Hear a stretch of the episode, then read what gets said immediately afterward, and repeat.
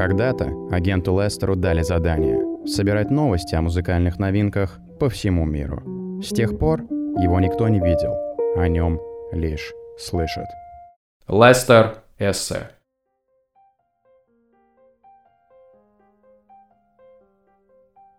В 1824 году Александр Сергеевич Пушкин написал стихотворение «Разговор книгопродавца с поэтом». И вот его строки. «Стишки для вас одна забава. Немножко стоит вам присесть, уж разгласить успела слава везде приятнейшую весть. Поэма, говорят, готова, плод новой умственных затей. Итак, решите, жду я слова, назначьте сами цену ей. Стишки любимца Мусы Грации мы вмиг рублями заменим. И в пук наличных ассигнаций листочки ваши обратим». И ниже по тексту. «Наш век торгаш, всей век железный, без денег и свободы нет. Что слава, яркая заплата на ветхом рубище певца. Нам нужно злато, злато, злато, копите злато до конца». Это стихотворение наиболее часто приводит в пример, когда разговор заходит об извечной теме взаимоотношений между коммерческой и идейной составляющими творчества. Вообще же существуют две совершенно противоположные точки зрения на искусство. Согласно первой, творчество предназначено самому себе. Условно говоря, это мнение можно охарактеризовать утверждением «искусство ради искусства». Эта концепция сформировалась в XIX веке в среде литературоведов, художников и писателей из Англии, Италии и Франции. Вторая точка зрения гласит: почему бы музыканту, художнику или писателю не получать должное денежное воздаяние за свои труды? Чем его труд отличается от труда строителя или врача? Ведь он, подобно первому, создает целые миры из ничего, и, подобно второму, лечит боль людских сердец. Ладно, тут меня уже понесло. В музыкальной индустрии денежный вопрос стоит очень остро, и кажется, что едва ли кто-то из музыкантов откажется от заработка на своих песнях. Или такие люди есть? Да, безусловно, мы не можем сбрасывать их со счетов. Однако далее речь пойдет именно о музыкальной коммерции. Почти каждый музыкант начинает творить, задумывается над тем, как ему продвинуть свое творчество. Большинство самостоятельно начинает искать пути реализации музыки, ну, скажем, через такие сервисы, как Bandcamp, Яндекс.Музыка или Google Play. Но рано или поздно музыкант, хочет он того или не хочет, столкнется с необходимостью сотрудничества с коммерсантами, менеджерами, владельцами лейблов, хозяевами концертных площадок или промоутерами. Для группы этот шаг очень важен, если она действительно хочет продвигать собственное творчество. Как ни крути, но тысячи подписчиков группы во ВКонтакте не принесут больших денег, если не начать выступать перед ними, ну или хотя бы запрашивать донат. На что все-таки деньги жители нашей страны тратят без большой охоты. В среде условного андеграунда, проще говоря, не состоявшихся в своем успехе хотя бы у узкой аудитории музыкантов, коммерсанты вызывают малое доверие. Всем непременно кажется, что менеджеры только и ждут момента, чтобы обмануть и разжиться деньгами на чужом творчестве. В каких-то случаях это действительно так. Увы, нигде не обходится без нечестных дельцов. Как известно, зачастую страх происходит от неведения. Музыкант попросту не в теме. Он не знает, какие условия сотрудничества ему стоит предлагать, чтобы самому не уйти в минус, и заодно не разорить организаторов собственного концерта или тура. И для того, чтобы в общих чертах разобраться в индустрии музыкального менеджмента, я поговорил о финансовой стороне сотрудничества с артистами с главой Connected Agency Степаном Казарьяном. И Степан рассказал об основных условиях сотрудничества с группами, ну и также о специфике взаимодействия с музыкантами. У западных все очень просто. Практически в 95% случаев вы связываетесь с букинг-агентством, да, с которым договариваетесь о цене фиксированной всегда. И эта схема навязана букинг-агентствами. А в свою очередь букинг-агентством она навязана группами. Потому что группам нужно всегда знать, какой у них точный и стабильный доход. И, соответственно, если вы промоутер, вы договариваетесь на определенный гонорар плюс те или иные логистические расходы. В Америке в основном логистические расходы берет на себя группа, как неудивительно, или ее менеджмент. Они арендуют весь бэклайн и транспорт, и вместе с ним, собственно, передвигаются по стране и получают фиксированные уже суммы везде. В Европе это тоже достаточно частое явление, либо там логистику берет на себя промоутеры. Ну, соответственно, обычно это, если мы говорим об американской группе, которая выступает в Европе, то обычно менеджмент или букинг-агентство, или они там в складчину, я не знаю, как по-разному, наверное, бывает, берут на себя так называемый fly-in и fly-out, то есть авиабилет в первый и из последнего места. С США там в Европу и из Европы в США вот этот берет, да. А дальше те расходы берет, соответственно, следующий город на себя. То есть ты оплачиваешь логистику, чтобы привезти в свой город. Но в Европе это очень маленькие обычно расходы и проживание, поэтому там действительно гонорар является основной, в общем-то, цифрой. Угу. У нас же история другая. У нас только сейчас промоутеры с большим трудом, можно сказать, переломный такой момент произошел, когда промоутеры заставили не во всех случаях, или в большинстве даже случаев, оплачивать только дорогу в Москву или Питер, да, а, соответственно, из России в следующий там город, страну, это оплачивает промоутер вот следующей страны, потому что раньше российских промоутеров просто, знаете, типа из серии: а, вы хотите, чтобы в вашу там дыру приехал наш артист, но вы тогда должны оплатить и в, и из. И только сейчас вот как бы мы вроде как что-то там отвоевали. Ну и плюс у нас, конечно же, визы. У нас, по сути, гонорар средней руки группы составляет от 30 до 15% расходов. Вот я вот могу вам даже рассказать, не без названия групп. Одну из групп я привожу на боль, да, и также параллельно будет концерт в Петербурге. Так вот, гонорар составит, я сейчас посчитал, общий вал будет около 80 тысяч рублей, ну, типа всех расходов. И гонорар составляет из этого 25 тысяч. Насчет российских групп. Когда делаешь тур, тут примерно такая же схема. В основном все промоутеры оплачивают дорогу до себя. То есть, если мы группа московская, и она поехала в тур, то там следующий город Тула, вот тульский промоутер доплачивает до Тулы, плюс гонорар, проживание и так далее. С ним договор либо софикс. Обычно, как если группа совсем молодая, да, то с ней промоутер договаривается на какой-то процент, да, потому что непонятно, что он там соберет. Потом, когда группа уже какой-то фолловинг появляется, ей предлагается фикс, потому что группа изначально все время стремится к фиксу, чтобы быть хоть в чем-то уверенной, да. Условные там 10, 20, там 30, там сколько там 60 тысяч рублей, насколько она там наработала там популярность. Следующий этап, когда группа приезжает и видит, что ух ты, промоутер с легкостью смог и гонорар отбить наш, и даже заработать. И группа в зависимости от своего менталитета, осторожного или менее осторожного, либо начинает с тем же промоутером договариваться на больший фикс. Если он соглашается, он может не согласиться, потому что умный промоутер понимает, что типа сегодня пришло, завтра не придет, возможно. Типа, потому что, ну, сейчас как бы быстро популярность приходит, и также она может и уйти. Либо они договариваются на процент. То есть, если они договариваются с площадкой, ну там промоутер, он и есть площадка, либо промоутер с площадкой такие отношения, что ему дают там, например, 100%.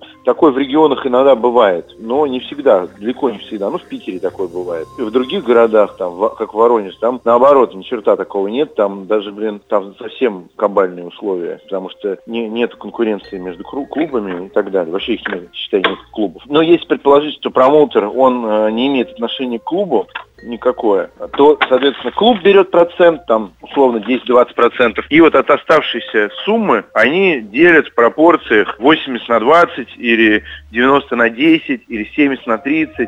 Это зависит от того, как ты с этим промоутером договорился, что он обязуется делать вообще, и так далее, и так далее. А потом следующий этап, это уже когда происходит некая стабилизация рынка, и группа уже опять переходит на гонорары, и только на гонорарах и как бы и существует. Ну вот, гонорары время от времени падают туда-сюда, там для разных городов они разные, но это вообще нормальная и спокойная для всех модель, когда есть гонорары, все могут все просчитать, потому что промоутерам, ему с одной стороны на процент вроде бы спокойнее работать, а с другой стороны он теряет мотивацию, потому что условно, если ты на 10% работаешь с группой, в общем, особо заработать ты не можешь, а может быть вообще ничего не заработаешь, ну то есть мотивация теряет. Промоутер промоутером, но еще у группы в идеале должен быть менеджмент. Менеджмент бывает двух типов, бывает менеджер, бывает агент. Агент – это человек, который, как бы букинг-агент, который букирует тур, и все, он даже не ездит с группой обычно. Он лишь букирует концерты. Они берут от 10 до 15-20%. И у группы также может быть еще свой личный менеджмент, которые, ну это люди, которые там ночной горшок, условно говоря, выносят там ночью за артистом разбушевавшимся. Или, ну да, и которые ведут как раз переписку с агентом, и у него все вводные собирает там. Менеджмент, он совсем по-разному, понимаете? Бывает менеджмент, он как часть группы практически, родной человек какой-то, а бывает человек, который просто на зарплате сидит, а бывает человек, который получает также свой процент там, или какую-то свою фиксированную сумму за концерт, там, не знаю, 3, 5, 10 тысяч рублей, 20, 100, в зависимости от группы. Ну вот, за каждый концерт, или за каждый, там, не знаю, час проведенный. Вот по поводу вот этого стереотипа, который я ранее упомянул, что там и менеджмент, и промоутер, они только хотят заработать, там, грубо говоря, выжать деньги из артиста, и все. Вот откуда такие происходят мысли, почему вообще они возникают в головах музыкантов? Ну, а откуда происходят, там, не знаю, стереотипы о том, что менты только и хотят как бы нажиться на мирных гражданах, политики только и хотят нажиться на мирных гражданах, строители дорог только и хотят хапнуть что-то себе. Ну и вот, я только не понимаю, почему нет никогда стереотипов, что музыканты только и думают, как бы, продать свои говняные музыки каким малолеткам, убью я их всех потом. Вот почему-то музыканты никогда нет стереотипов, что музыканты тоже вот сволочи, и занимаются всем, чем они занимаются, только чтобы потрахаться. Хотя я считаю, что больше половины музыкантов абсолютно точно занимаются музыкой именно ради этого. Потому что без гитары им никто не даст. Слушай, но даже тут дело не в деньгах, потому что деньги не каждая группа получает, а каких-нибудь поклонниц, ну, почти каждая в тех или иных количествах получает. Ну, как бы, не знаю. Менеджмент — это что-то такое, к чему группа приходит сама. Ее никто не заставляет, как бы, идти и обращаться к услугам менеджеров. И промоутеров, кстати, тоже. Да, промоутеры, конечно, время от времени пишут группам и предлагают им концерты, но они не выставляют, знаешь, там, типа, условий из серии «Если вы сейчас со мной не поедете на мой фестиваль, на мой концерт, то я вас убью». Им хочется играть концерт? Хочется. Они способны их делать сами? В основном нет. Вот в основном не способны. Есть и индивидуумы какие-нибудь, там, не знаю. Вот, например, есть группа «Помпея», да? У нее менеджмент, Гарик Горелов, он, ну просто, он тебе и букинг-агент, и менеджер, и ночная сиделка, и психолог, терапевт, все на свете в одном. Он и занимается всем менеджментом группы, то есть следит за тем, чтобы они там фотосессии там вовремя фотосессили и так далее, да? И чтобы и логистику всю продумывает. И с каждым концертом, с каждым городом, с каждым клубом индивидуально договаривается и выстраивает гигантские туры. Он сам в себе, как бы, он экономит, у него меньше концов образуется. Вместо кучи посредников он там сам все делает. Я не знаю, ну как бы это нормальное явление, что группа не занимается своим менеджментом и букингом. Потому что если они начнут этим заниматься, то песни они, скорее всего, перестанут писать. Либо песни будут о том, как они занимаются своим собственным менеджментом. На каких-то группа ранних будет называться менеджмент. Группа, конечно же, может сама заниматься и должна сама заниматься менеджментом. И это полезно, потому что тогда она сможет реально контролировать и отслеживать и понимать вообще действия своего менеджмента. А когда люди совершеннейшие профаны, и они не понимают вообще, на чем строится, как бы, работа их же собственных менеджеров, когда у них просто установка типа «я получил 30 тысяч рублей за концерт, а где остальные бабки?». То есть, когда они настолько идиоты, что они не способны понять, что типа что твой гонорар – это лишь вершина айсберга, потому что помимо него есть также проживание, питание, дорога из твоего сраного Новосибирска в Москву, которая стоит все вместе больше, чем твой гонорар. Ну вот, но как бы некоторые музыканты то ли правда идиоты, то ли косят под них. Группа «Буерак» явно из этой серии. Но если бы они хоть когда-нибудь на своих хотя бы ранних стадиях занимались полноценно своим собственным менеджментом и понимали бы, как строится вообще их турообразование и все вообще, доход, чего, то, наверное, бы не было бы таких вопросов. А так, я думаю, что, конечно же, вот эти все мифологии на тему того, что плохой менеджмент. Ее, конечно же, развивают сами музыканты, потому что это хорошее объяснение того, ну, своим собственным там неудачам, проблемам. Ну и вот, к тому же музыканты зачастую, им всегда мало денег, потому что музыканты не очень умеют распоряжаться деньгами. У них их сначала нет-нет-нет, а потом они у них появляются, и они их куда-то упускают всегда. А с другой стороны, это развивают всякие поклонники, которые объясняют неудачи их же собственных, ну, любимцев, там, условно говоря, тот факт, что одна группа там попсела, другая выпустила неудачный альбом, тем, что якобы на них воздействуют какие-то там люди извне и что-то там заставляют делать не то. Но на Западе том же самом особо не ходят вот эти вот мифы уже о плохом менеджменте. Потому что все знают, что можно пойти и поменять на другое букинг-агентство, если оно тебя возьмет. И в принципе букинг-агентства уже давно приобрели, как лейблы, такой статус гораздо выше, чем сами группы. Я бы не сказал, что букинг-агентства сражаются за группы. Группы сражаются за букинг-агентство. Потому что хорошее букинг-агентство с именем просто так никого не возьмет. И если вдруг ты относительно молодая группа, и тебя берут там на какой-нибудь 4AD, или как они там называются там все, то, значит, ты что-то стоишь. И если ты будешь СДО, то быстро тебя погонят оттуда. И никто из твоих коллег по цеху не заступится, и журналистов не заступится, и не скажет: какой кошмар, такая хорошая группа, а они такие мерзавцы, их погнали. В конце концов, это их абсолютное право. Они тебе платят деньги. И то же самое тут. Промоутер и менеджмент зарабатывают за тебя деньги. Они могут пойти поработать на кого-нибудь другого. Если тебя что-то не устраивает, просто лучше вали. У нас все на таком, ну, достаточно примитивном уровне. У нас менеджмент не осознает того факта, что он в абсолютном меньшинстве. Промоутеров, менеджеров мало. Им даже конкурировать друг с другом особо не надо. Даже здесь, в Москве или Питере, нету. А вот, например, в остальных городах нет такого, что, значит, в Краснодаре 2 промоутера. Или в Воронеже 2 промоутера. Или даже в Екатеринбурге 2 промоутера. И они там друг с другом сражаются. Этого просто нет. Я не призываю, конечно, к картельным сговорам. Но как минимум конкурировать и что-то там подсиживать друг друга вообще нет смысла. Должна быть определенная солидарность. Музыканты должны понимать, что чем больше они выпендриваются на свой менеджмент,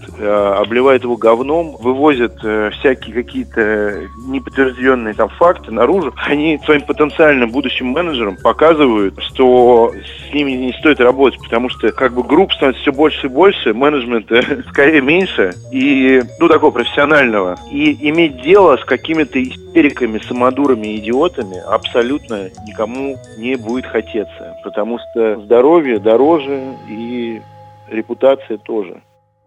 Но все ли обстоит таким же образом в масштабах провинции? Безусловно, здесь присутствует своя специфика. Допустим, организовать концерт в Ульяновске бывает куда сложнее, чем в Москве. Дело не только в нехватке площадок и финансовых средств, но и в аудитории. Скажем, рэп-концерт соберет в провинции куда больше человек, чем какой-нибудь постпанковый бэнд. В большом же городе публика найдется практически под любую музыку. Чтобы понять, как обстоит дело с организацией мероприятий в Ульяновске, я попросил независимого промоутера Павла Борцова рассказать о своей работе. В свое время этот человек проводил успешные концерты Bajinda Behind the Enemy Lines и Love Fine. Ну а теперь переключился на новых героев сцены — Черняковскую хату и Пошлую моль. По большому счету для начинающей и не только группы менеджер не нужен. Достаточно распределить обязанности внутри коллектива. Понятие менеджера группы, как и менеджера чего угодно, у нас в стране весьма расплывчатое. Тут переплетаются и функции директора, и функции продюсера, организатора концерта, пиарщика и чего только не. Организовать самим себе тур – это тоже не особая проблема. Как минимум, достаточно найти список городов из графика любой тебе близкой группы и связаться с теми же организаторами. Говорить о каком-то правовом регулировании концертной деятельности, о договорах, о контрактах между артистом и менеджером на, скажем так, андеграундном уровне у нас в стране также пока не имеет смысл.